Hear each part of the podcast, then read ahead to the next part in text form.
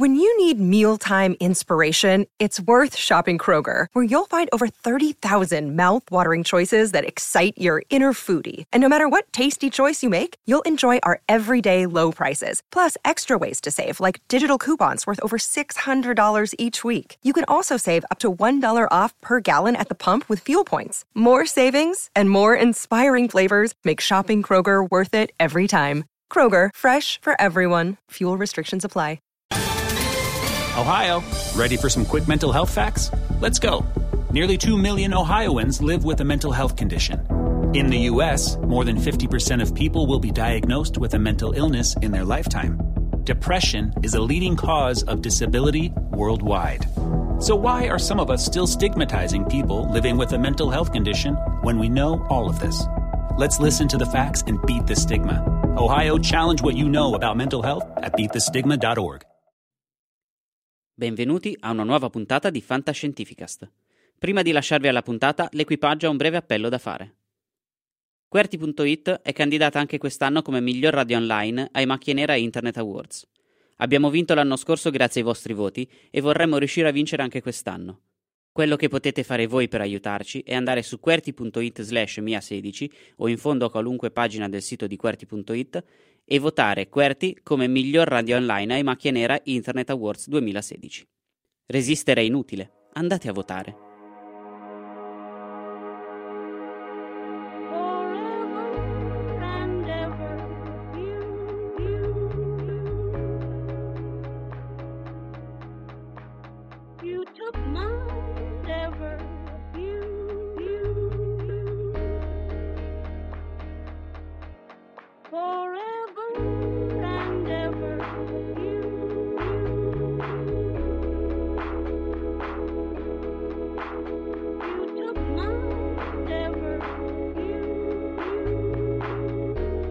Allora, mentre sistemano le cose tecniche, io introduco brevemente l'incontro e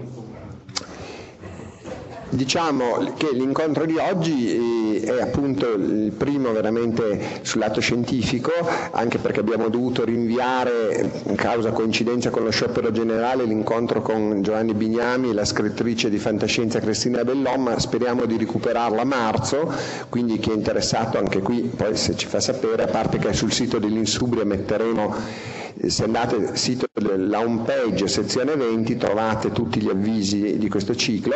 Stiamo anche lavorando, tutti gli incontri vengono registrati e verranno in realtà sono già disponibili sul nostro sito, però attualmente è difficile arrivarci, ma stiamo lavorando per rendere l'accesso poi facile per tutti, quindi a breve dalla home page sarà poi possibile accedere a tutti questi incontri, anche quelli degli anni passati.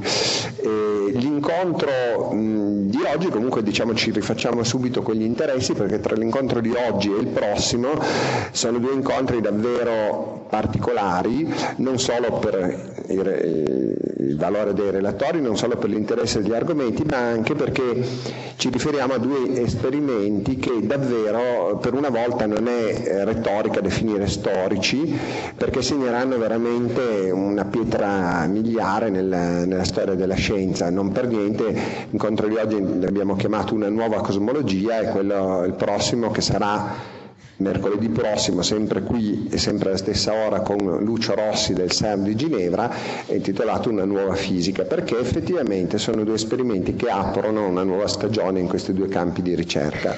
Io non la faccio lunga e di Marco Bersanelli non sto a descrivere il curriculum, perché tanto anche da quello che lui dirà si capirà quello che ha fatto. Dico solo che lui è uno dei responsabili scientifici di uno dei due esperimenti di questo satellite Planck, l'altro era guida francese, questa guida italiana, e ci penserà lui a spiegarvi di che si tratta. Io voglio solo dire una cosa invece più personale. A questo incontro io cerco sempre di invitare persone che abbiano certamente qualcosa da dire dal punto di vista professionale, quindi scientifico, ma adesso anche di altro tipo, visto che ormai invitiamo anche editori, scrittori eccetera, ma anche persone che rappresentino qualcosa anche da un punto di vista personale, insomma, persone a cui io stesso abbia avuto qualcosa da imparare. E devo dire che in questo senso Marco, che conosco ormai da tantissimo tempo, è davvero una persona da cui ho imparato molto, uno di quelli da cui ho imparato di più quel poco tanto che so di scienza, ma anche ho imparato sicuramente anche uno sguardo sul mondo, dove forse la cosa che mi ha colpito di più è la capacità di tenere insieme l'attenzione, a volte quasi maniacale, come deve essere nella scienza di oggi, ad un particolare. Lui ha passato tutta la vita a lavorare su un aspetto solo, su questa radiazione in fondo del Big Bang, fondamentalmente, insomma, insieme però anche ad uno sguardo invece più ampio, sul tutto della realtà, e di come questi due aspetti non solo non sono in opposizione, come spesso sembra, ma in realtà si rafforzano uno con l'altro e si crea un circolo virtuoso, per cui la coscienza del tutto più grande in cui il nostro lavoro si iscrive aiuta ad essere più attenti al particolare, e l'attenzione al particolare aiuta ad approfondire il valore del tutto. Questa penso che si vedrà anche nell'incontro di oggi, e quindi gli passo subito la parola, non senza avergli detto veramente un grazie enorme, perché lui è certo impegnatissimo, ha fatto quindi un grosso sforzo per venire qui, e anche perché questo è uno dei primi incontri in cui veramente questi risultati di questa missione vengono presentati al pubblico. Quindi un grazie doppio a Marco, e a lui la parola.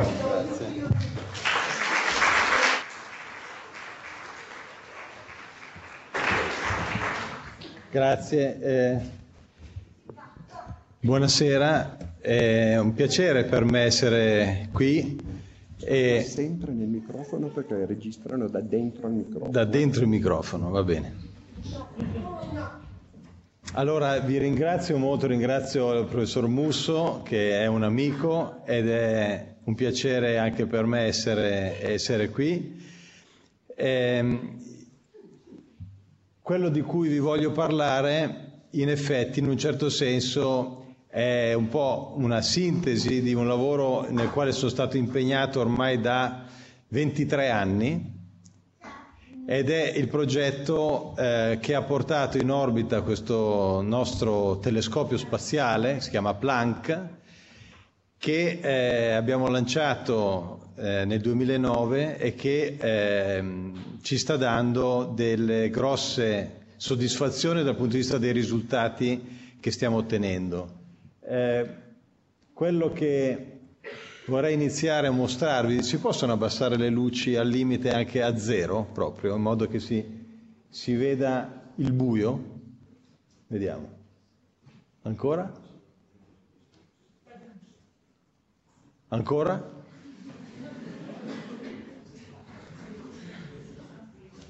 Non sono così, non merito tutta questa luce per me. Il buio meriterebbe la luce delle stelle. Eccola qua. Vedete, questa è un'immagine, diciamo, come tante che potremmo avere, del cielo stellato, di quello che noi possiamo vedere o potremmo vedere se ci trovassimo in una notte veramente buia e limpida, cosa che è sempre più raro poter fare. E quello che noi sappiamo oggi del cielo stellato è che tutte quante le stelle che vediamo a occhio nudo nel cielo sono parte di un grande sistema che è la nostra galassia, quella che noi chiamiamo la Via Lattea. In questa immagine che vedete sono state messe insieme alcune migliaia di immagini del cielo, prese con telescopi che hanno una grande capacità, diciamo, di raccogliere luce su grandi campi, e questa è una ricostruzione della forma della nostra galassia. Pensate che qui abbiamo, in questa specie di disco piatto che qui vediamo come di taglio, nell'insieme abbiamo qualcosa come 200 miliardi di stelle, e il nostro Sole è una di questi 200 miliardi di stelle. Se potessimo vedere la nostra galassia dall'esterno, noi siamo dentro, il nostro Sole è una di queste stelle, ma se potessimo vederla dall'esterno vedremo che è come una grande girandola, una grande spirale, infatti chiamiamo queste galassie a spirale, e il nostro Sole è una delle stelle che sta un po' in periferia tra uno e l'altro di questi bracci della spirale, che poi fanno la scia della Via Lattea, quella che noi possiamo vedere come una nube, diciamo, luminosa che attraversa il cielo, che è fatta da miliardi e miliardi di stelle che noi non riusciamo a distinguere individualmente e che lasciano questo chiarore nel cielo. Ma per farci un'idea della scala su cui noi andiamo a indagare, diciamo, lo spazio intorno a noi nella nostra galassia, pensate che le dimensioni di questo disco sono dell'ordine dei 100.000 anni luce. Un anno luce, sappiamo tutti, è la distanza che la luce percorre in un anno, sono circa 10.000 miliardi di chilometri. La luce viaggia a 300.000 chilometri al secondo, quindi ogni secondo la luce percorre la distanza che va dalla Terra alla Luna circa. Ebbene, un raggio di luce impiega 100.000 anni ad attraversare la nostra galassia. E c'è stato un tempo, diciamo nell'Ottocento, fino alla, diciamo, verso la fine dell'Ottocento, in cui si pensava che l'universo intero fosse costituito da questa grande famiglia di stelle, che è appunto questa struttura che stiamo descrivendo. L'uomo da sempre si è interessato a questa realtà a cui diamo il nome universo, cosmo. Che cosa intendiamo? Intendiamo, diciamo, l'insieme, l'abbraccio totale della realtà fisica che ci circonda. E l'uomo non è mai contento di un limite, ha sempre desiderio di andare oltre. Bene. Questa realtà che stiamo descrivendo sembrava essere effettivamente l'intero universo. Oggi però sappiamo che così non è. Ci sono altre galassie, proprio come la nostra. Questa è la galassia di Andromeda, è la galassia gemella della nostra, e infatti è la più vicina a noi, ed è ad una distanza di circa 2,5 milioni di anni luce. E vedete, questo è una girandola, si vedono qui le braccia a spirale, e contiene a sua volta 250 miliardi di stelle. Tutte queste altre stelle che vediamo sparse in questa immagine sono come in primo piano stelle della nostra galassia. È come se vedessimo questo oggetto lontanissimo, e immaginate che questa sia una vetrata, d'accordo, vicino ai nostri occhi, e queste stelle sono come delle goccioline su questa vetrata, goccioline d'acqua, e là in fondo, a distanza molto più grande di tutte queste stelline, abbiamo questa altra isola nell'universo, appunto, che è un'altra galassia. La luce che vediamo presa col telescopio Hubble da questa bellissima immagine è luce che ha viaggiato per 2,5 milioni di anni prima di arrivare a noi, facendo ogni secondo 300.000 chilometri. Ma allora vedete, questa è una conseguenza molto importante per quello che vi andrò a raccontare, cioè quello che noi stiamo vedendo in questa immagine è la galassia di Andromeda come era 2,5 milioni di anni fa, quando la luce è partita dalla galassia. L'informazione arriva oggi, ma ci mostra la realtà come essa era nel passato. Ecco, noi cosmologi abbiamo questa grande fortuna che più andiamo a osservare oggetti a grande distanza da noi, e più li vediamo come erano nel passato. Quindi possiamo letteralmente viaggiare, tra virgolette, non solo sui grandi spazi, ma anche andare indietro nel tempo. Bene, torniamo al nostro cielo stellato. Ormai abbiamo capito, tutte queste stelle fanno parte della nostra galassia. E ci sono altre galassie. Ma quante sono le galassie nell'universo? E quanto lontano possiamo andare a scavare nella profondità dello spazio e studiare galassie che quindi sono lontanissime e dunque che ci si mostrano come erano nel lontano passato? Vedete, qui abbiamo fatto comparire un piccolo quadratino giallo, perché adesso andremo con un'animazione, diciamo, a sondare quello che possiamo vedere al limite di quello che i nostri telescopi attuali nel visibile, nella luce visibile ci permettono di vedere in un piccolo quadratino. Questa è una regione qualunque del cielo, se non che in questa zona, proprio in questa zona, abbiamo una miglior visibilità perché lo spazio interstellare della nostra galassia è particolarmente pulito. Bene, lì il telescopio spaziale Hubble, che qui vedete comparire, ha fatto una delle immagini più importanti, più profonde, è la più profonda che oggi noi abbiamo dell'universo delle galassie. E allora vedete, andiamo adesso a fare questo zoom virtuale, ma usando dei dati effettivamente presi dai nostri telescopi, che ci portano, ecco, da questo momento in poi, queste sono ancora stelle della nostra galassia. Ecco, da questo momento in poi ogni puntino che vedete non è più una stella ma è una intera galassia. Ognuno di queste contiene centinaia di miliardi di stelle e qui andiamo a vedere, ecco, le più lontane galassie che noi abbiamo in questa particolare direzione, ma diciamo con un campione statistico di qualunque altra.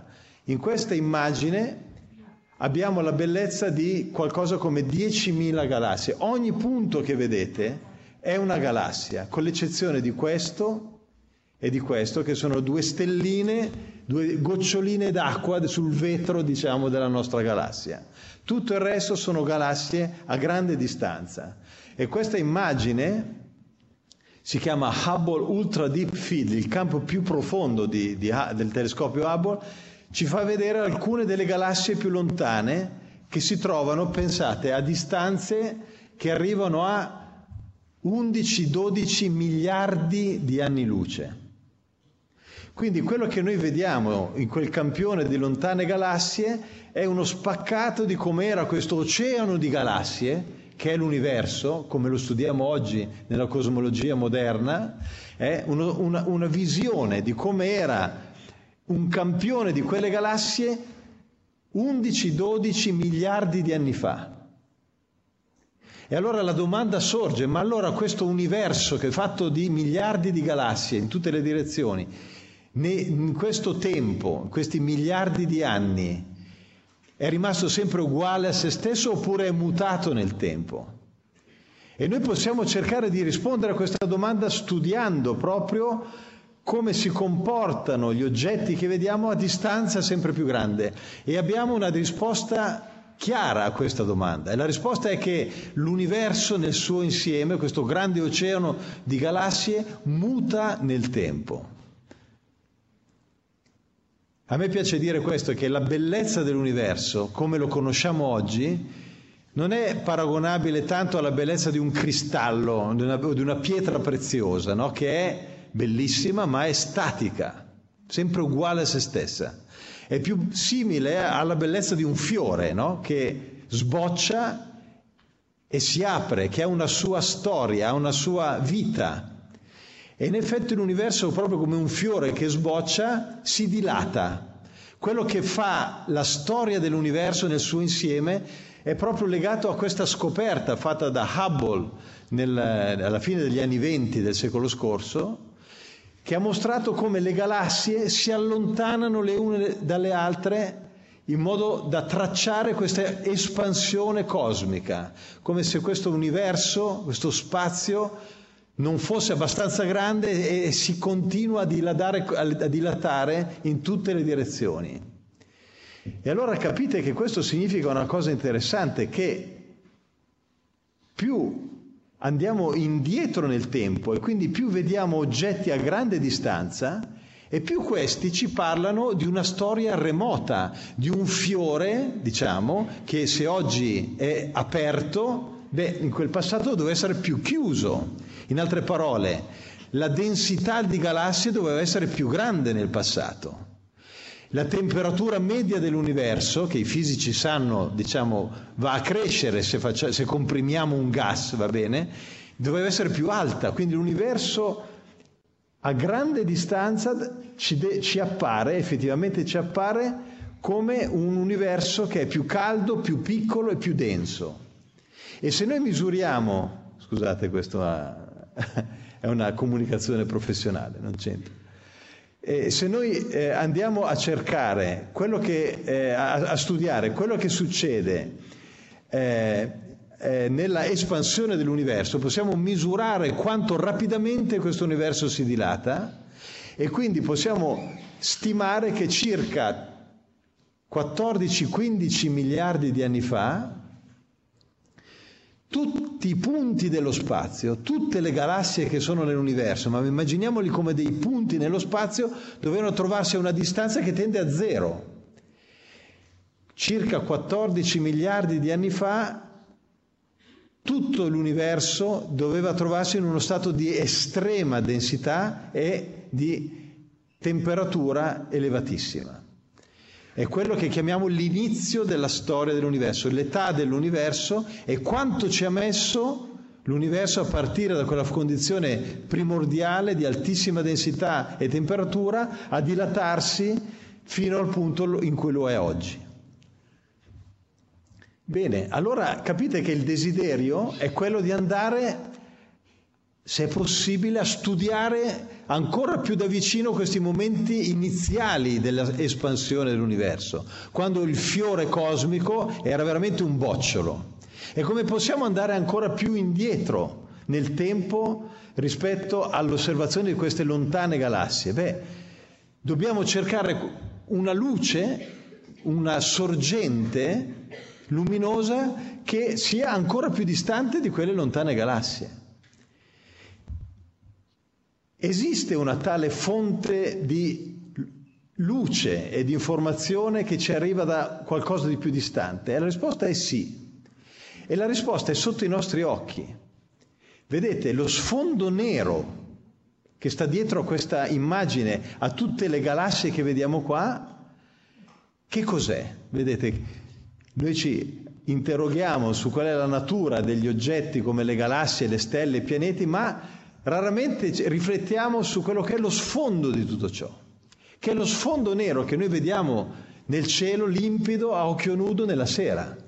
E oggi noi sappiamo una cosa fondamentale, una scoperta straordinaria fatta a metà degli anni 60 da Penzias e Wilson, che hanno vinto il premio Nobel per questa scoperta, e si sono accorti che se noi puntiamo un telescopio in una regione in cui non c'è alcuna sorgente, proprio andiamo a pescare quel fondo nero, ebbene quel fondo nero non è completamente nero, ma da ogni punto, non solo da questo punto che ho segnato per intenderci, ma da ogni punto dello sfondo nero di tutta la sfera che ci circonda, noi riceviamo un debolissimo bagliore luminoso che ci arriva nelle microonde, quindi a lunghezze d'onda più grandi di quelle a cui i nostri occhi sono sensibili, con lunghezze d'onda di qualche centimetro o millimetro, diciamo nell'ordine del centimetro, e che non è niente, è niente meno che la prima luce dell'universo, cioè la luce, la radiazione che noi riceviamo dal momento in cui l'universo era a una temperatura di alcune migliaia di gradi, tutto l'universo, tanto era denso e caldo. E da quella ultima spiaggia dalla quale noi riceviamo questa luce, noi possiamo quindi indagare quali erano le condizioni fisiche di questo universo appena nato, di questo universo ancora che non conteneva stelle, pianeti, galassie, ma era un mare incandescente, prima che appunto le strutture si potessero formare. Questo è il telescopio con cui per la prima volta, è un radiotelescopio, un telescopio a microonde, l'antenna con cui Penzias e Wilson hanno per la prima volta intercettato, casualmente peraltro, questo segnale. Bene, il nostro mestiere, il mio mestiere, ciò di cui mi sono occupato in tutta la mia carriera, come ha detto Paolo prima, e l'obiettivo della missione Planck è quello di studiare questa prima luce dell'universo con una precisione straordinaria, una precisione che ci porterà a approfondire in modo veramente incredibile, diciamo, quello che era lo stato iniziale della storia dell'universo. E allora in uno schema ecco come possiamo rappresentare l'universo. Vedete, noi abbiamo qui la Terra al centro, oibò, ma cos'è che succede qui adesso? Torniamo indietro di qualche secolo per caso? No, assolutamente no. Ma il fatto è che l'universo è isotropo, è uniforme, è circa sulla grande scala uguale a se stesso in tutte le direzioni. Abbiamo galassie distribuite in modo più o meno uniforme in tutte le direzioni e in tutte le profondità dello spazio. E quello che qui rappresentiamo è come noi vediamo l'universo, è la nostra, diciamo, osservabilità dell'universo. E siccome noi più andiamo a osservare oggetti lontani e più li vediamo come erano indietro nel tempo, beh, questo fa sì che ovunque noi ci troviamo nell'universo, non perché siamo proprio qui, ma se fossimo in un altro punto dell'universo avremmo la stessa scena, e cioè in tutte le direzioni noi vediamo intorno a noi una simmetria sferica che è dettata dallo spazio-tempo, cioè più noi vediamo gli oggetti a grande distanza e più li vediamo come erano nel passato, fino ad arrivare a questa ultima spiaggia, diciamo così, incandescente, per cui l'universo era a circa 3000 Kelvin, ok? È un universo giovanissimo e in quel momento la luce per la prima volta ha iniziato a viaggiare, a propagarsi libera nello spazio. L'universo espandendosi si raffredda e in questo momento, diciamo, abbiamo, per chi mi segue un minimo di, diciamo, abbiamo la prima combinazione di elettroni con i nuclei carichi, quindi la materia diventa neutra e quindi la sezione d'urto dei fotoni diventa improvvisamente molto bassa. Vuol dire l'universo in un istante, cosmicamente parlando, diventa trasparente alla luce. E noi ancora oggi vediamo questa luce che ha viaggiato sostanzialmente per tutta l'età dell'universo e quindi ci porta un'immagine di com'era l'universo appena nato. Bene, dunque lo scopo della nostra osservazione è quello di andare a indagare questa luce primordiale che chiamiamo fondo cosmico di microonde, proprio nel senso che è luce che troviamo nelle microonde. Ma vedete, noi studiando quello che vediamo in questa ultima barriera, diciamo così, del nostro universo osservabile, noi possiamo cercare di andare, grazie alla fisica, su cui non possiamo dilungarci troppo, ma noi conosciamo, diciamo, i meccanismi fisici che governano le particelle in rapporto con la radiazione a energie sempre più grandi, e quindi possiamo estrapolare quello che accadeva nell'universo anche in tempi ancora precedenti. Questo momento in cui l'universo diventa trasparente è un momento in cui l'età dell'universo è circa 380.000 anni. Possiamo misurare questo con notevole precisione. E 380.000 anni rispetto all'età attuale dell'universo, che abbiamo detto è circa 14 miliardi di anni, è come 2 giorni di vita rispetto alla vita di un uomo adulto, come poche ore di vita rispetto a un uomo adulto. Quindi è un universo appena nato, ma naturalmente appunto noi vogliamo indagare ancora più in profondità e possiamo ricostruire, che adesso non mi soffermo perché non abbiamo il tempo, ma possiamo ricostruire, diciamo, i movimenti che nella natura avvenivano in tempi ancora più remoti di questi 380.000 anni, andando verso l'inizio del tempo, l'inizio dell'espansione, quello che chiamiamo il Big Bang. Quindi vedete, abbiamo a un certo punto il dominio della materia oscura sulla radiazione.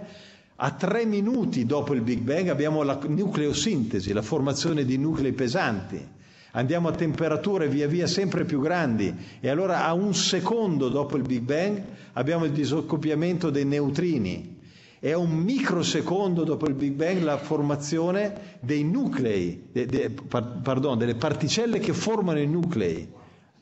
E andiamo addirittura a frazioni di nanosecondo, abbiamo la transizione elettrodebole, abbiamo a 10 alla meno 35 secondi quello che potrebbe essere stato un evento fondamentale, e cioè un'espansione rapidissima dell'universo nel suo insieme, su cui faremo un altro cenno più avanti, e così via. Qui cominciamo a mettere un po' di punti interrogativi, ma vedete, andiamo a sondare, grazie alla fisica e grazie alle osservazioni che ci danno sia pure indirettamente qualche riscontro per quello che vediamo alla superficie appunto di questa transizione, andiamo a indagare quello che era l'universo a frazioni di secondo dopo l'inizio.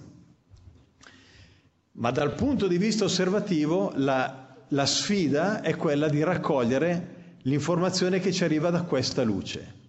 È la prima grande breakthrough, il primo grande passo avanti fondamentale, se non il primo, diciamo uno delle più grandi passaggi, è stato ottenuto dal satellite COBE, Cosmic Background Explorer, lanciato dalla NASA nel 1989, ma che poi nel 92 ha dato i risultati che ha dato. E qui vedete John Mather e George Smoot, che è la persona con cui sono cresciuto, diciamo, scientificamente dopo la mia laurea qui a Milano. Sono andato a Berkeley in California, ho lavorato con lui per diversi anni, e quello che è stato fatto da questo satellite è la prima mappa di tutto quanto il cielo, che punto per punto nel cielo rivela l'intensità di questa luce primordiale.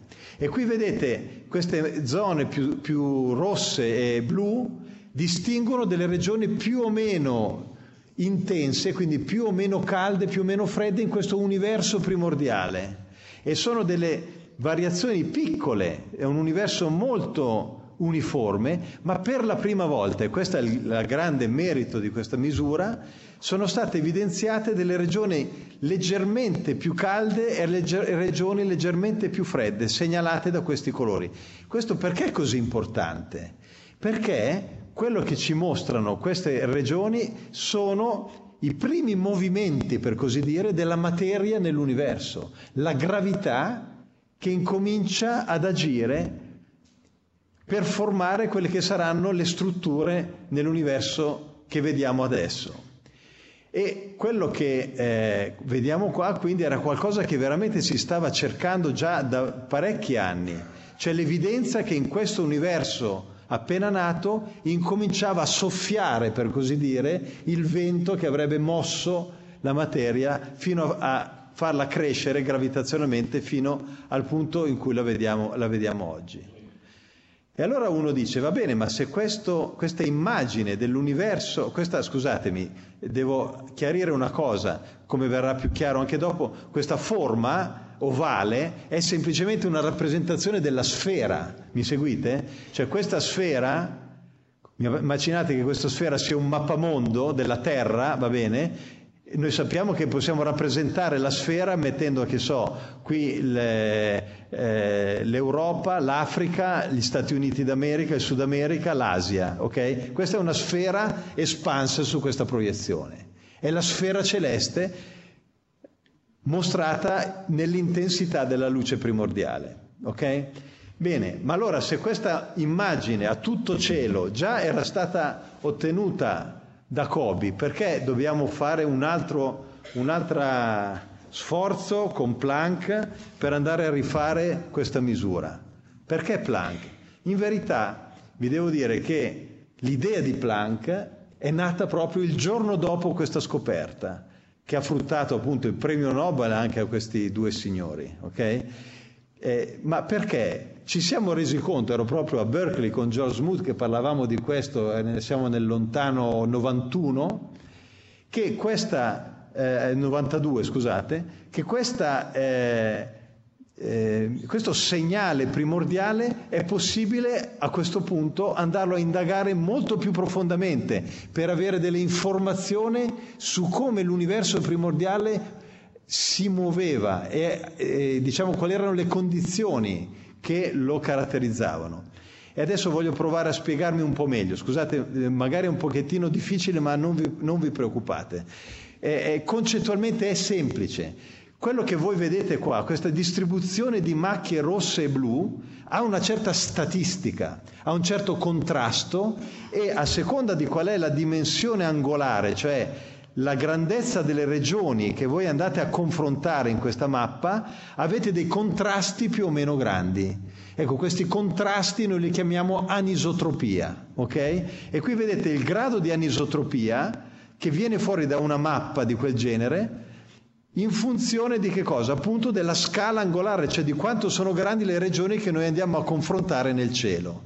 Questa curva gialla è quello che la teoria fisica prevede debba essere la statistica di queste anisotropie, se è vero che queste appunto ci arrivano da un universo primordiale che sta incominciando per forza di gravità a prendere forma, ok?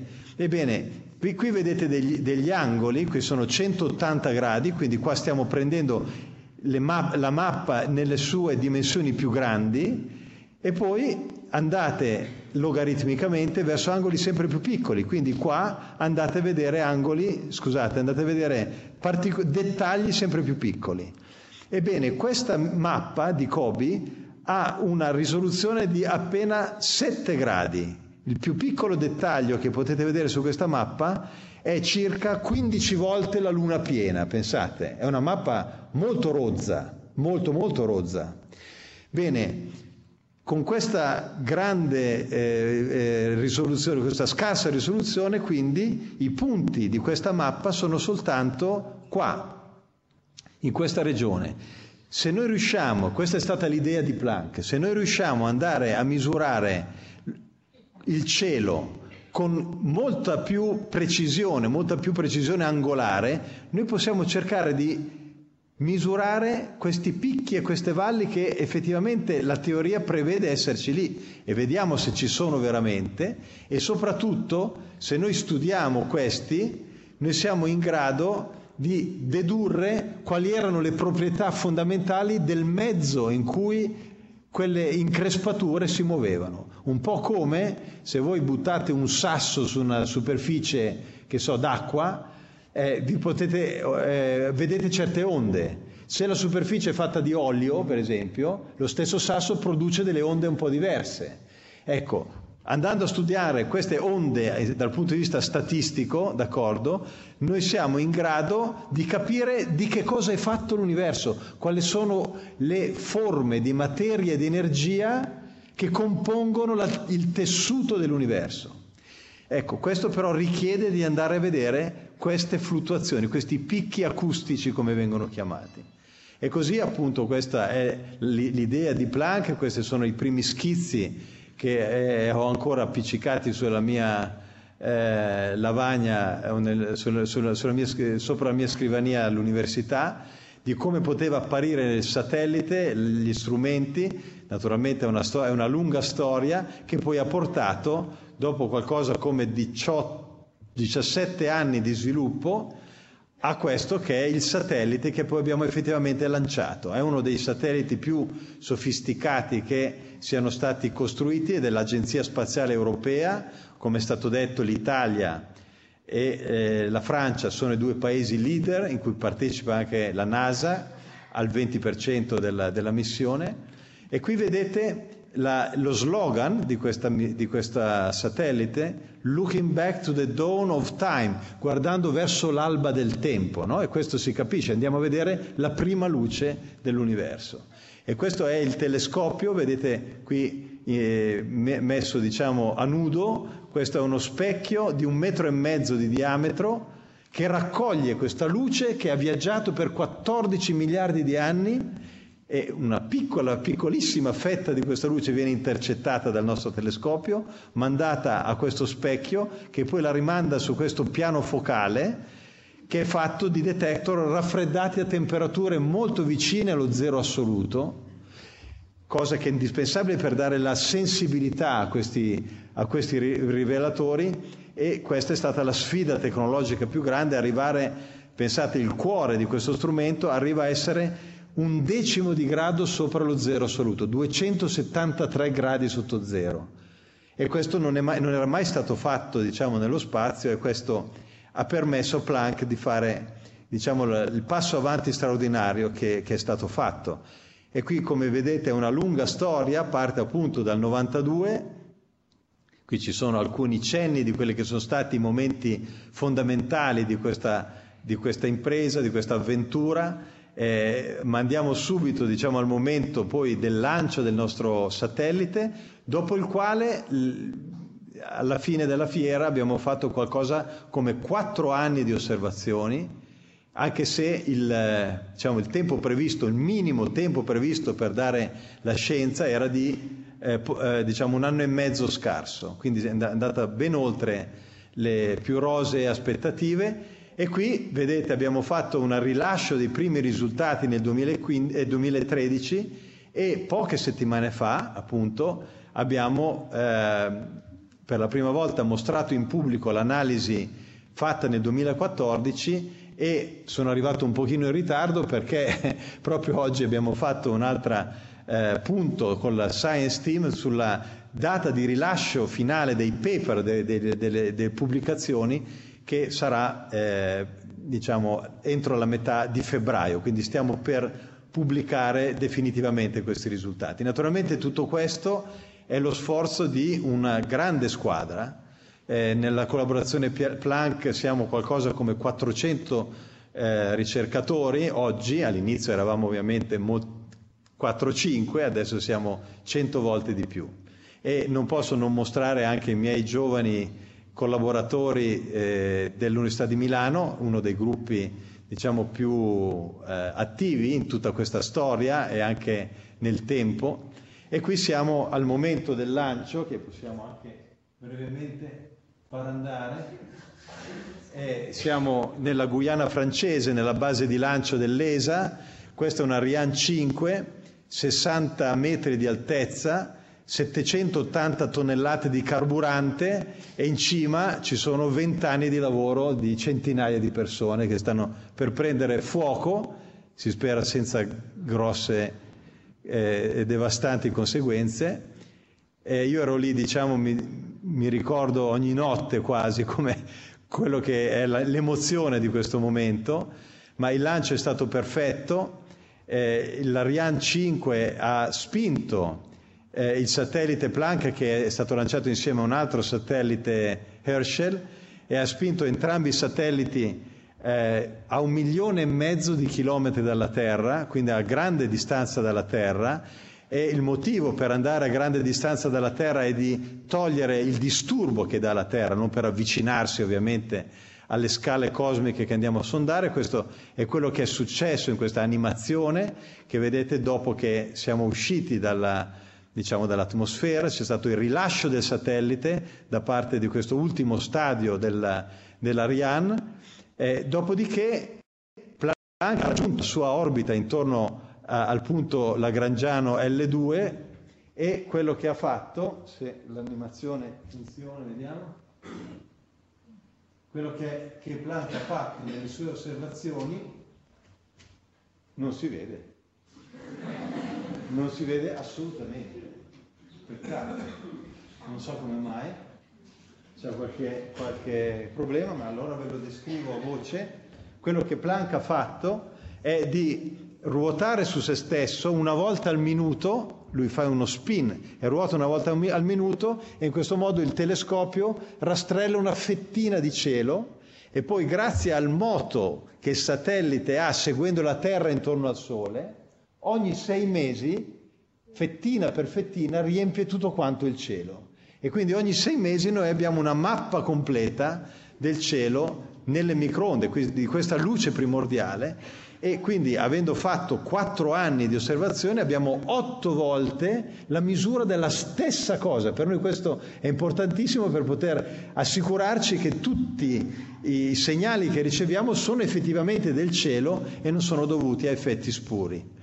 E così vedete che appunto questi sono anno per anno, vedete, ogni 6 mesi noi abbiamo un cielo, questa ultima è l'ultima release, è l'ultima osservazione, e abbiamo la bellezza di 4 anni e quindi 8 diverse rappresentazioni dello stesso cielo con cui possiamo fare analisi molto, molto approfondite.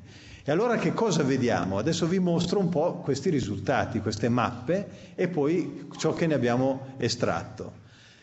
Qui vedete le 9 lunghezze d'onda, per così dire, i 9 colori ai quali Planck è stato in grado di osservare e per come erano costruiti gli strumenti. Qui siamo a 30 GHz, quindi siamo alla lunghezza d'onda di circa 1 centimetro, e poi salendo in lunghezza d'onda arriviamo fino qui che siamo a circa 1/3 di millimetro, ok? Quindi siamo a piccole lunghezze d'onda. E cosa vediamo? Sempre in questa proiezione ovale, ricordiamoci che ognuna di queste è l'intera sfera, e qui che cosa vediamo? Vediamo questa striscia rossa che è dovuta alla nostra galassia, perché noi siamo dentro la galassia, possiamo andare fuori dall'atmosfera terrestre, ma di sicuro non possiamo uscire dalla galassia. E la galassia emette delle microonde, e fortunatamente emette in un modo diverso da quella che è l'emissione di fondo, che sono queste screpolature che vediamo lontano da questo che è il piano della nostra galassia, della grande girandola che abbiamo visto prima. E allora il fatto che, vedete, a seconda della lunghezza d'onda cambia l'emissione della galassia, vedete, qui diventa molto sottile, qui diventa più grande, e poi se andate qui diventa sempre più forte, qui addirittura diventa gigantesca, ma in questo modo, mettendo insieme tutte le informazioni a tutte queste 9 lunghezze d'onda, noi riusciamo a separare quella che è l'emissione della nostra galassia da quella che è l'emissione primordiale, e quindi possiamo costruire questa che è effettivamente la mappa che cercavamo, la mappa in cui vediamo la prima luce dell'universo con un dettaglio molto ma molto grande. Se avete presente l'immagine che vi ho mostrato di Kobe, qui vedete a occhio che c'è un dettaglio molto ma molto più fine di queste piccole screpolature. E cosa stiamo vedendo? Qualcosa di straordinario. Stiamo vedendo gli embrioni delle galassie, i singoli gruppi e ammassi di galassie che iniziano a formarsi. Le zone più rosse sono zone leggermente più dense e quindi leggermente più calde rispetto al valore medio, e sono gli embrioni delle galassie, come fare una ecografia prenatale dell'universo. Ok? E questo accadeva appunto quando l'universo aveva 380.000 anni, e tutto ci lascia credere che l'origine di queste piccole fluttuazioni, che poi la gravità incomincerà a far crescere nei miliardi di anni, formando galassie, stelle, pianeti, tutte le strutture che vediamo intorno a noi oggi in questo universo così ricco, nascono molto probabilmente da un soffio di qualcosa che avvenne nella prima frazione di secondo dopo il Big Bang. 10 alla meno 35 secondi, la cui traccia, come cercherò di accennare fra poco, possiamo sperare di trovare ancora una volta nel fondo cosmico, la traccia diretta. Ma la conseguenza macroscopica sarebbe proprio l'origine di queste piccole fluttuazioni che comunque sia esistono, e sono quelle che danno forma all'universo così come oggi lo vediamo. Una cosa importantissima per noi che facciamo questo mestiere è assicurarci che la statistica, ricordiamoci che il nostro scopo è ricostruire quella curva gialla, vi ricordate? Ecco, quella statistica deve essere pura, non deve essere sporcata da effetti strumentali. E per questo è molto interessante il fatto che il nostro satellite contiene 2 diversi strumenti basati su 2 tecnologie diverse. Questo è quello, italiano per intenderci, e questo è quello francese. E nonostante la diversità linguistica e magari un po' culturale tra Italia e Francia, insomma, queste 2 realtà devono parlarsi, devono andare d'accordo, cioè quello che vede uno strumento deve essere visto anche dall'altro, e il fatto che siano fatti in modo proprio tecnologicamente diverso ci aiuta, perché se quello che vedono entrambi gli strumenti combacia, vuol dire che abbiamo un'evidenza forte che la misura è pulita. E allora quello che facciamo come test fondamentale, ve lo mostro per darvi un'idea del tipo di domande che ci poniamo, è quello di prendere delle differenze, per esempio, tra queste mappe, una costruita a 70 GHz e l'altra a 100 GHz, quindi una con lo strumento radiometrico e l'altro con strumento bolometrico, due modi completamente diversi di misurare queste piccolissime increspature. Bene, abbiamo capito che la galassia si mostra leggermente diversa, ma il fondo è lo stesso. E allora se io piglio questa differenza, quello che mi aspetto è proprio quello che vedete qua, che tutto quello che riguarda il fondo primordiale si cancella, questo verde vuol dire zero, e resta soltanto un residuo a livello della galassia. Ma il fatto che qui si cancelli perfettamente ci assicura che i segnali che stiamo vedendo sono autentici e liberi da errori sistematici. Qui un altro aspetto, questo è uno zoom, vedete questo è il 70 GHz, questo è il 100 GHz, vedete che in questa regione dove abbiamo l'emissione della galassia c'è una certa differenza. Ma la cosa importante, ed è giusto e sacrosanto che sia così, la cosa importante è che ad alta latitudine galattica, lontano dalla galassia, dal piano della galassia, dove c'è il fondo primordiale, invece avete la stessa struttura. Tanto che se fate la differenza, vedete che si cancella perfettamente. Questo è il tipo di confidenza di cui noi abbiamo bisogno per tirare le conclusioni esorbitanti di cui vi dirò fra poco. Noi abbiamo l'evidenza forte nei nostri dati che c'è una autoconsistenza che ci porta a credere nei risultati che otteniamo. Ecco, questo che vedete è proprio quella curva che vedevamo prima in giallo, rappresentata in modo lievemente diverso, ed è la curva rossa. E i punti blu sono le nostre misure. Vedete con quale precisione incredibile noi effettivamente ricostruiamo la presenza di questi picchi e di queste valli che sono dovute proprio alle oscillazioni che cosa comportano? La gravità che tira su di sé nelle zone di sovradensità e diciamo la repulsione dovuta al campo dei fotoni, dal plasma diciamo dei fotoni, che tende a come forza elastica a resistere. Quindi abbiamo delle oscillazioni acustiche che statisticamente si misurano con questi picchi e queste valli. E vedete fino a dove noi riusciamo a ricostruire queste oscillazioni con grandissima precisione. E come ho detto, queste onde statistiche, chiamiamole così, sono quelle dalle quali possiamo avere delle informazioni su quelli che sono i parametri fondamentali che governano l'universo, che governano la composizione e la geometria dell'universo. Vedete qui i dati del 2014, questi sono ancora preliminari, ma come ho detto li stiamo per pubblicare in un certo senso, vedete proprio l'anteprima. Qui sotto ci sono i residui, cioè le differenze tra i dati misurati e il modello, e vedete con quale precisione alla fine possiamo ricostruire questo spettro.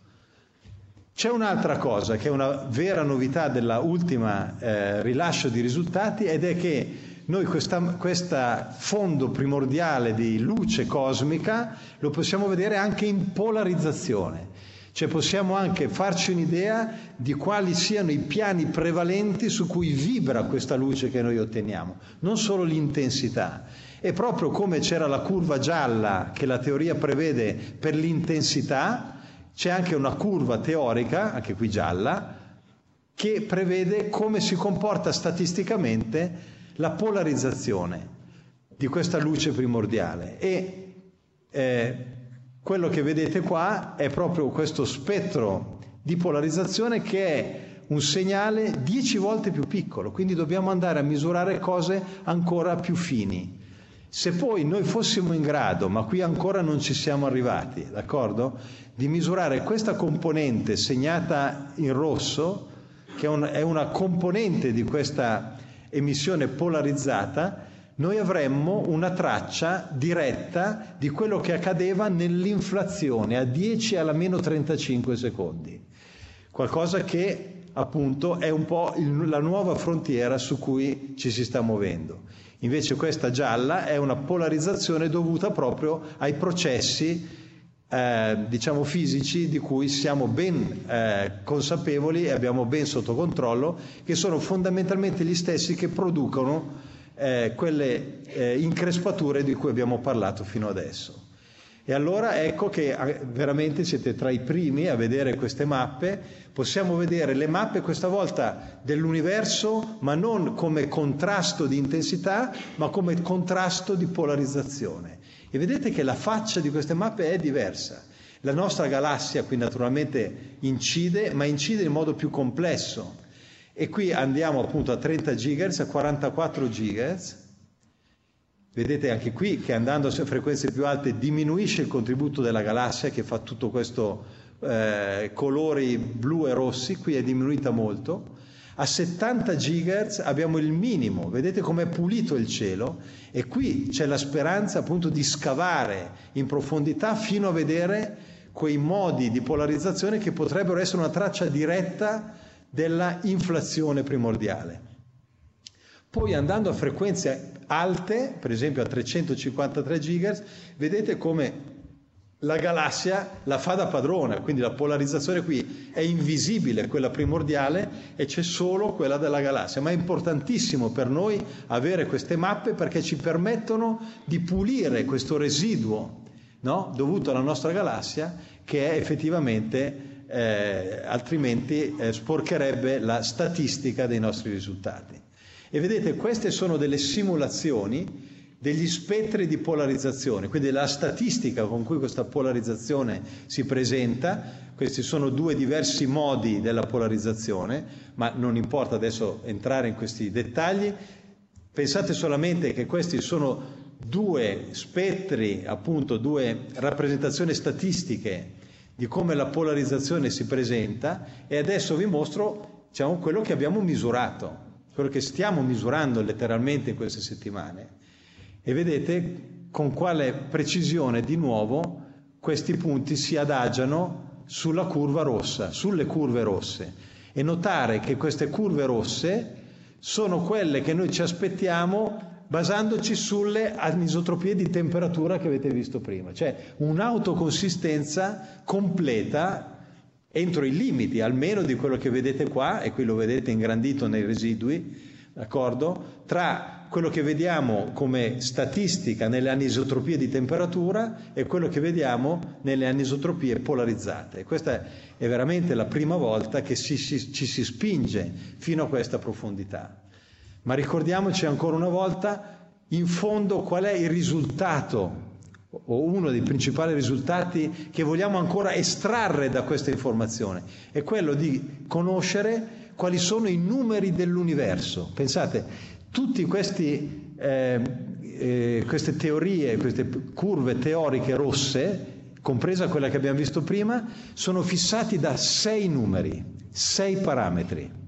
Allora voi capite che con una tale precisione di ricostruzione sperimentale questi 6 parametri voi li inchiodate bene, e questi 6 parametri contengono le informazioni che ci dicono quali sono le forme di materia e di energia nell'universo, qual è la geometria dell'universo e qual è la velocità con cui l'universo si espande, la costante di Hubble. E allora questi sono i 6 numeri magici che vedete qui rappresentati in questo plot.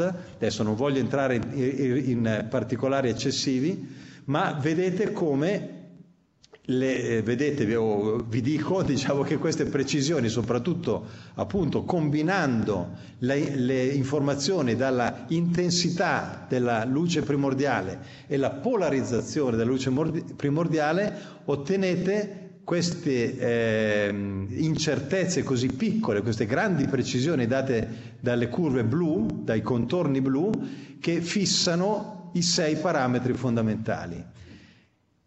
Che cosa ci dicono questi 6 numeri? Ci dicono sostanzialmente qual è la natura globale dell'universo in cui noi viviamo, e in particolare che cosa ci dicono? Ci dicono, come ho detto, quali sono gli ingredienti fondamentali, e ci permettono di pesare le diverse forme di materia e di energia.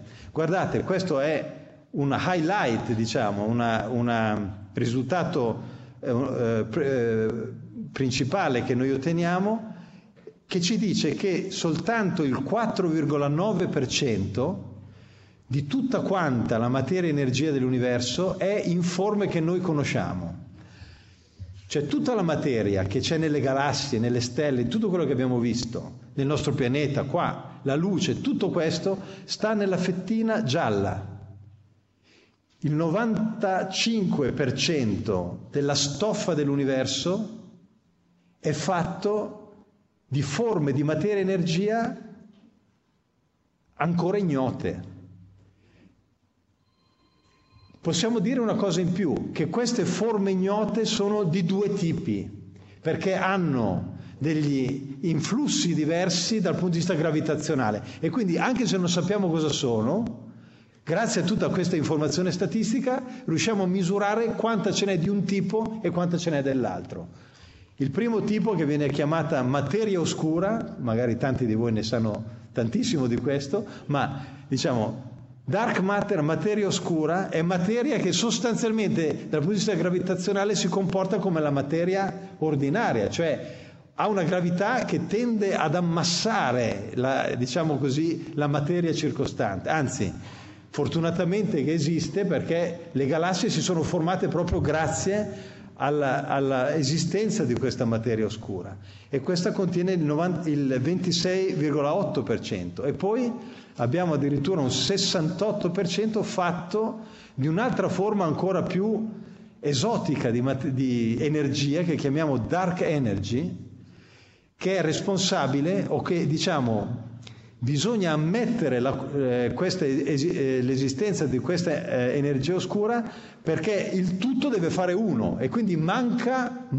letteralmente alla nostra torta un 68%. In più, questo 68% è proprio quello che serve per spiegare il fatto che questa espansione cosmica sta accelerando, e questo è un risultato relativamente recente che, combinato con i nostri risultati sul fondo cosmico di Planck, ma anche di WMAP, di altri esperimenti sul fondo cosmico, ci convince che ci deve essere in qualche modo una componente ulteriore e maggioritaria, ancora molto misteriosa, di energia nell'universo. Combinando queste informazioni noi possiamo anche risalire a qual è la data di nascita dell'universo, quanto tempo veramente l'universo ci ha impiegato ad arrivare allo stato attuale da quello che vediamo direttamente nel fondo cosmico, e la risposta è 13,82 miliardi di anni, vedete, con una precisione veramente a livello del percento, ok? Quindi siamo veramente a grande precisione anche in questo senso. L'ultimissima cosa che vi voglio raccontare brevemente, perché ce ne sarebbero veramente tante che stiamo raccogliendo da questa ricca messe di dati di Planck, è il fatto che noi possiamo anche farci un'idea di quello che succede alla luce primordiale nel suo viaggio dal fondo dell'universo fino a noi. Vedete, questa immagine mostra un ammasso di galassie, e queste sorte di archi che vedete sembrano quasi dei difetti del telescopio che ha preso queste immagini. In realtà queste sono galassie che sono distorte dalla gravità.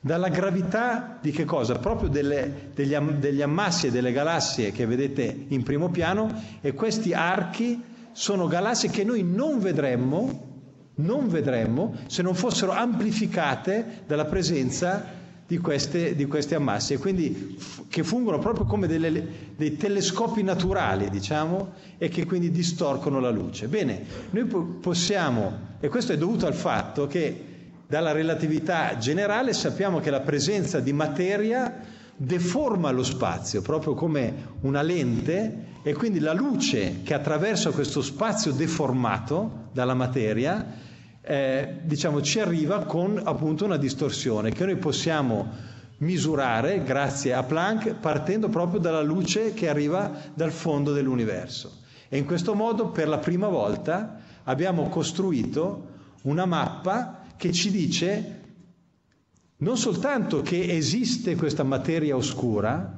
ma ci dice anche quanta ce n'è nelle diverse direzioni nel cielo.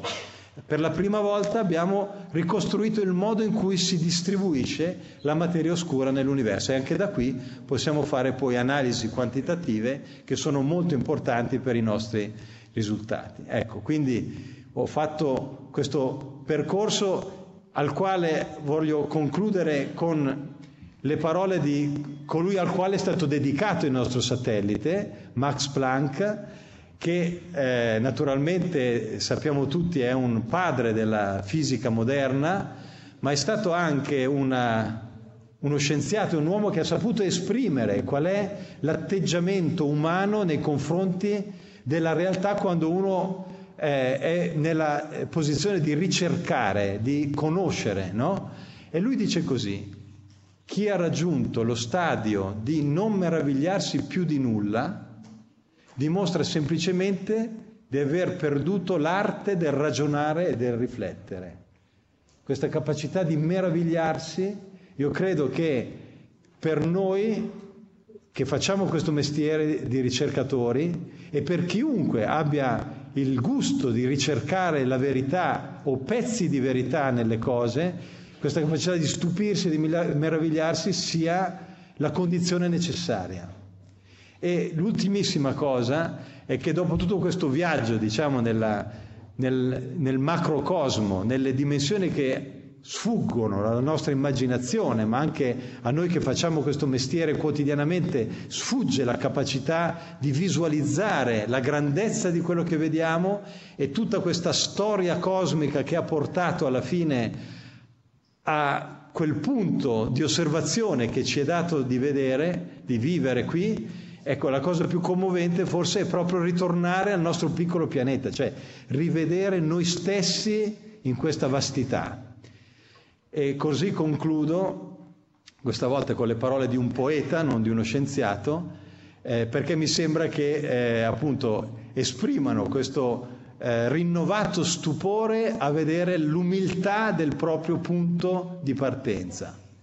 E dice Thomas Eliot: non smetteremo di esplorare e alla fine di tutto il nostro andare ritorneremo al punto di partenza per conoscerlo per la prima volta. Grazie.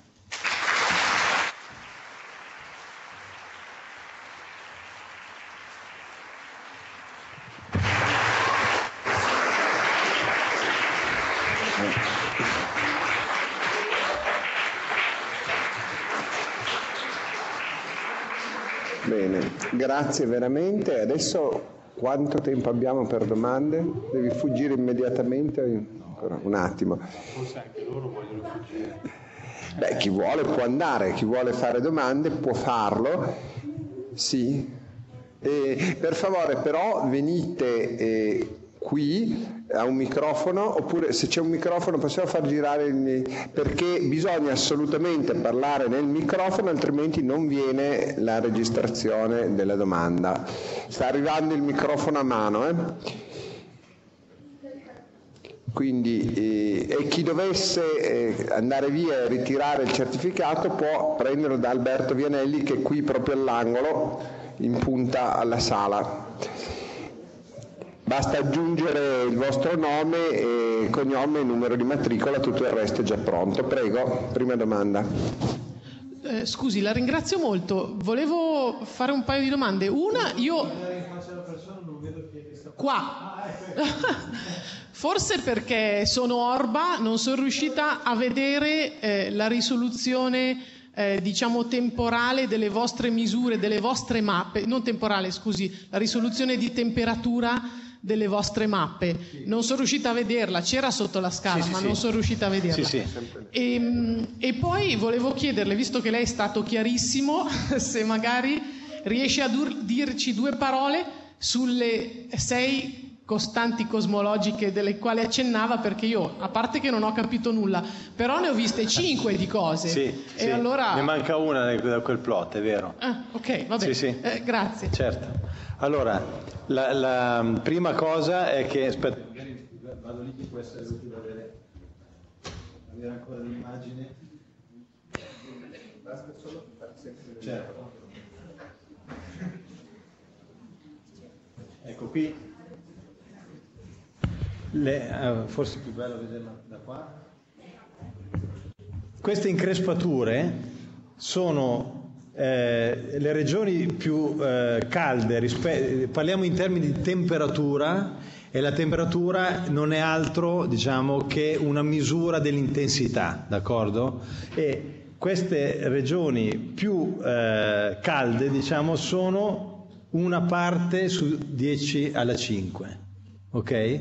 Quindi il segnale che vediamo è una parte su 10 alla 5, un 100.000esimo, questo punto è un 100.000esimo più caldo di questo, e le differenze in temperatura assoluta sono dell'ordine quindi dei 30 microkelvin, ok?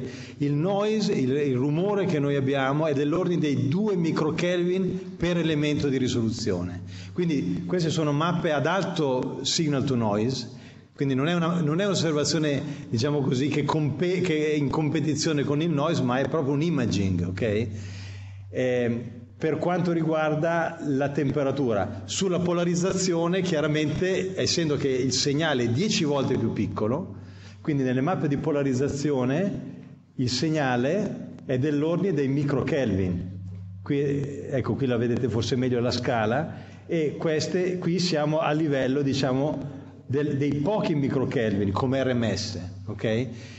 E quindi, diciamo, il rapporto segnale-rumore è ancora buono, ma non è così buono come temperatura. Tuttavia, statisticamente, poi, gli spettri sono spettacolari, no? Perché è chiaro che abbiamo un sacco di informazione da mettere insieme. L'altra domanda sono i parametri. Allora, i parametri, diciamo, c'è una scelta che uno può fare di quali parametri prendere come primari, e poi ce ne sono altri, diciamo, che discendono da questi. Comunque quello che vediamo qua, abbiamo omega B, che è diciamo, il contributo barionico alla densità totale dell'universo. Quindi è quello, diciamo, è quel 5% di fettina gialla, d'accordo? Poi abbiamo omega matter, quindi l'intera materia ordinaria più materia oscura, e quindi ecco che uno poi tira fuori il parametro sulla dark matter. Questa è l'ampiezza, quindi questo non è un parametro fisico quanto piuttosto una normalizzazione, diciamo, dello spettro. Dopodiché qui abbiamo tau, che è la profondità ottica, e qui abbiamo la dimensione angolare all'ultimo scattering, cioè, se vogliamo, il multipolo o l'angolo a cui avviene il primo picco della distribuzione dello spettro, cioè questo, diciamo, l'angolo a cui avviene il primo picco, ok? Per esempio la costante di Hubble non è tra queste, ma la si deriva combinando questi parametri. L'età dell'universo, per esempio, che ho citato, non è tra questi, ma lo si deriva usando la relatività generale, va detto, perché questa si appoggia su un modello, no? Però, diciamo, la relatività generale è molto robusta, e questo è il tipo di risultato che otteniamo.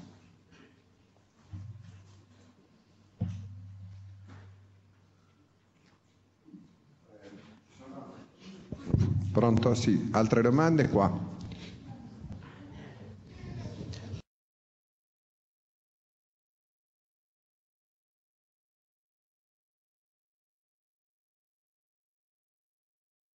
Anche sull'esperimento di polarizzazione.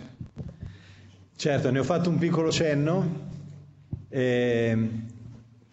Ciò a cui si riferisce questa domanda è il fatto che vedete, qui ho fatto questo cenno e vi dicevo, ma se si riuscisse a vedere la traccia di questa componente che chiamiamo modi B della polarizzazione, che vedete è sotto a meno di un ordine di grandezza e non sappiamo veramente quanto, la teoria non ce lo dice, ma se si riuscisse a vedere questa traccia sarebbe l'evidenza diretta e non più indiretta del fatto che c'è stata effettivamente questa fase di inflazione in cui l'universo a 10 alla meno 35 secondi dopo il Big Bang, quindi diciamo in un tempo infinitesimo dopo il Big Bang, avrebbe avuto una espansione accelerata, E questa è la cosiddetta teoria di inflazione, che è molto significativa in quanto rende ragione di tutta una serie di altre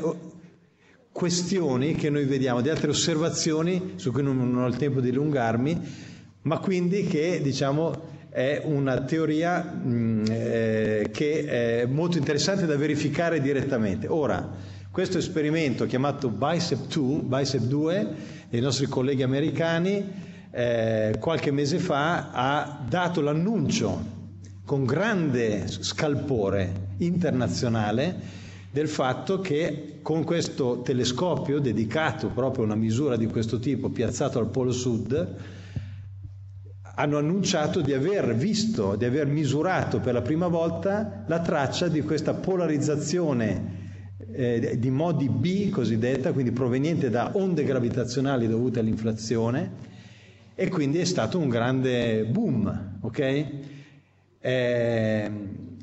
Qual è il problema di questa misura? Il problema di questa misura è che hanno fatto questa osservazione a un'unica lunghezza d'onda. Io ho sottolineato l'importanza per Planck di aver misurato 9 diverse lunghezze d'onda in modo da poter essere sicuri che nell'analisi noi siamo in grado di separare l'emissione che viene dalla nostra galassia, che sono le goccioline sul vetro ancora, se volete, rispetto al segnale cosmico, perché il telescopio becca quello che becca, arriva quello che arriva.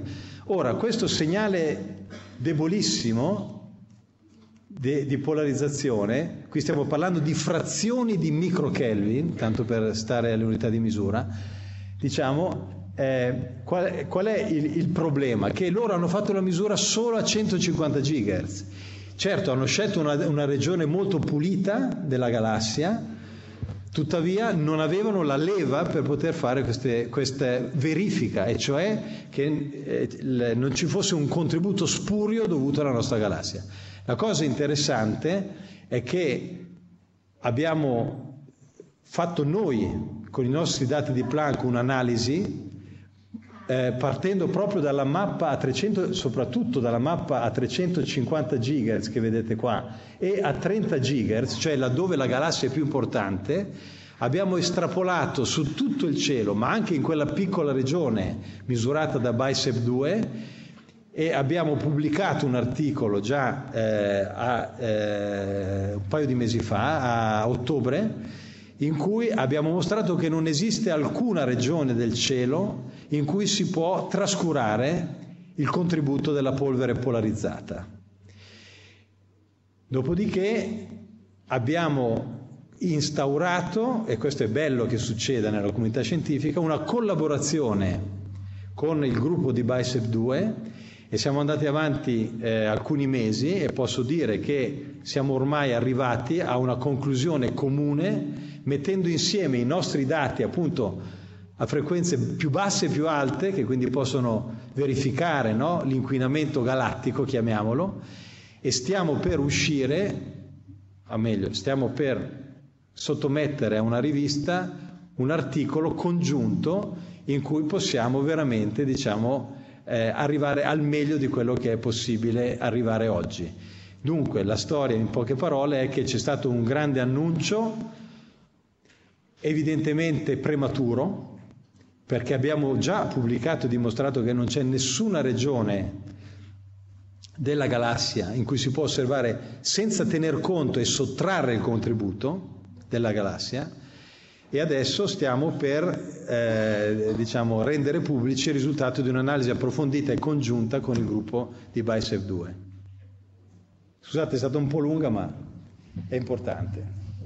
Buonasera professore, buonasera. Complimenti. Io volevo chiederle due cose.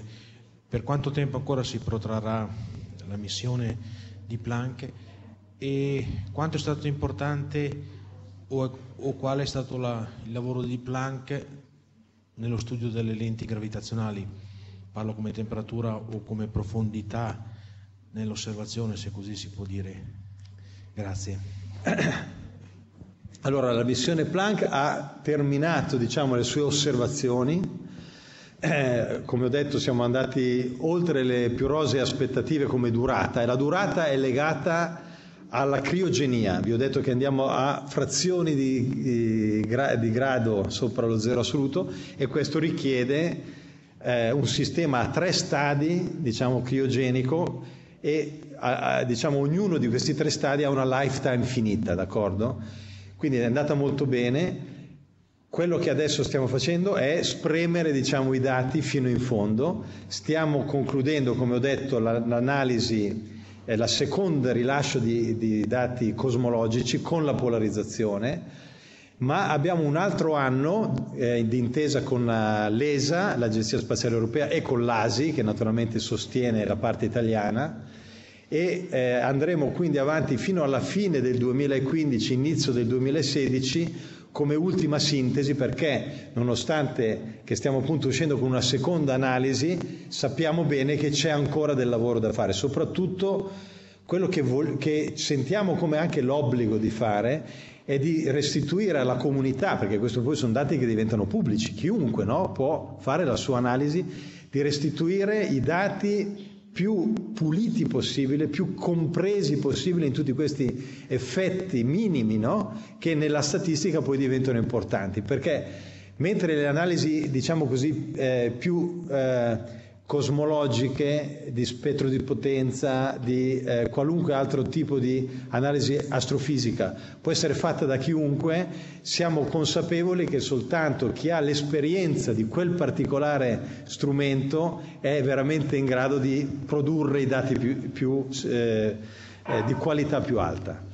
Beh, sulle lenti, sul gravitational lensing, quello che noi possiamo fare, come ho detto, è una analisi statistica di quello che è un weak lensing, quindi con le distorsioni, no, dovute a tutta la materia che c'è nell'universo. Pensate, tutta, come dire, la strada che un fotone ha fatto dall'inizio della storia dell'universo a noi, attraversa, questo è solo uno schemino, no? Ma attraversa tutte queste strutture e viene deflesso.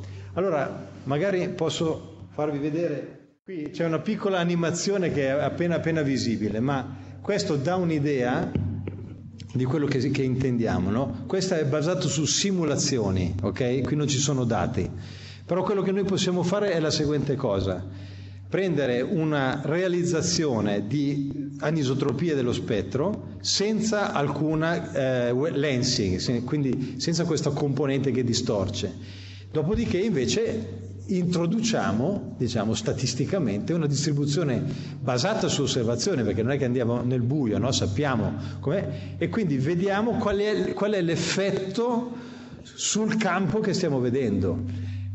E qui lo vedete in questo lensed unlensed, e in effetti se fate caso sembra quasi di guardare attraverso un vetro un po' distorto, no? È proprio una distorsione ottica, ma prodotta gravitazionalmente.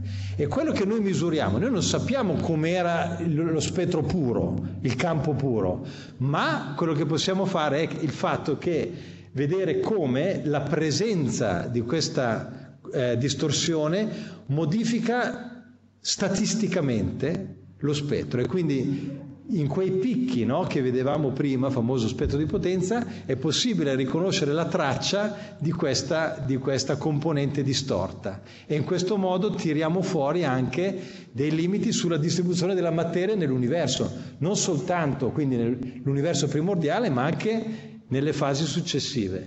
Se non c'è più nessuno. Bene, ma direi che ce n'è già stato abbastanza, quindi torno qui solo per concludere.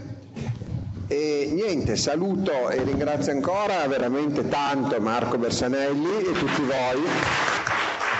Bene, avete visto che non mentivo quando dicevo che c'era veramente delle cose anche in anteprima e che sarebbe stato appassionante, e vi garantisco, e a questo punto forse potete fidarvi, che l'incontro di mercoledì prossimo con Lucio Rossi sarà altrettanto appassionante, quindi spero di vedervi tutti qui. Vi ringrazio ancora e buonasera a tutti, arrivederci.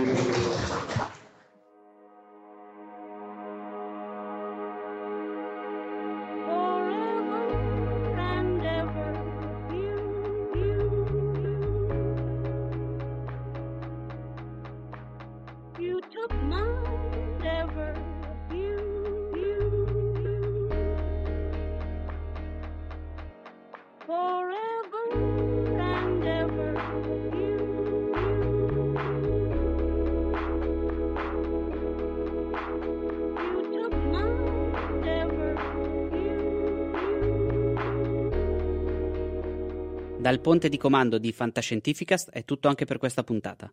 Fantascientificast è il podcast di fantascienza di QWERTY, il più grande network di podcast in Italia. Trovate tutti gli episodi su fantascientificast.it e su QWERTY.it, dove potete anche associarvi al nostro network o fare una donazione usando il tasto apposito che trovate all'indirizzo QWERTY.it/associati. Potete anche decidere di fare una donazione continuativa di €3 ogni 2 mesi. Trovate tutti gli episodi anche su Spreaker e su iTunes, dove vi invitiamo a lasciare una recensione e un voto a 5 stelle. Se volete scriverci potete farlo su Twitter, dove ci trovate come @fantascicast, su Facebook alla pagina facebook.com/fantascientificast, o potete scriverci una mail a redazione@fantascientificast.it. Omar Serafini, Claudio Serena e Matteo Mantovanelli vi augurano lunga vita e prosperità. Ohio, ready for some quick mental health facts? Let's go. Nearly 2 million Ohioans live with a mental health condition. In the U.S., more than 50% of people will be diagnosed with a mental illness in their lifetime. Depression is a leading cause of disability worldwide. So why are some of us still stigmatizing people living with a mental health condition when we know all of this? Let's listen to the facts and beat the stigma. Ohio, challenge what you know about mental health at beatthestigma.org.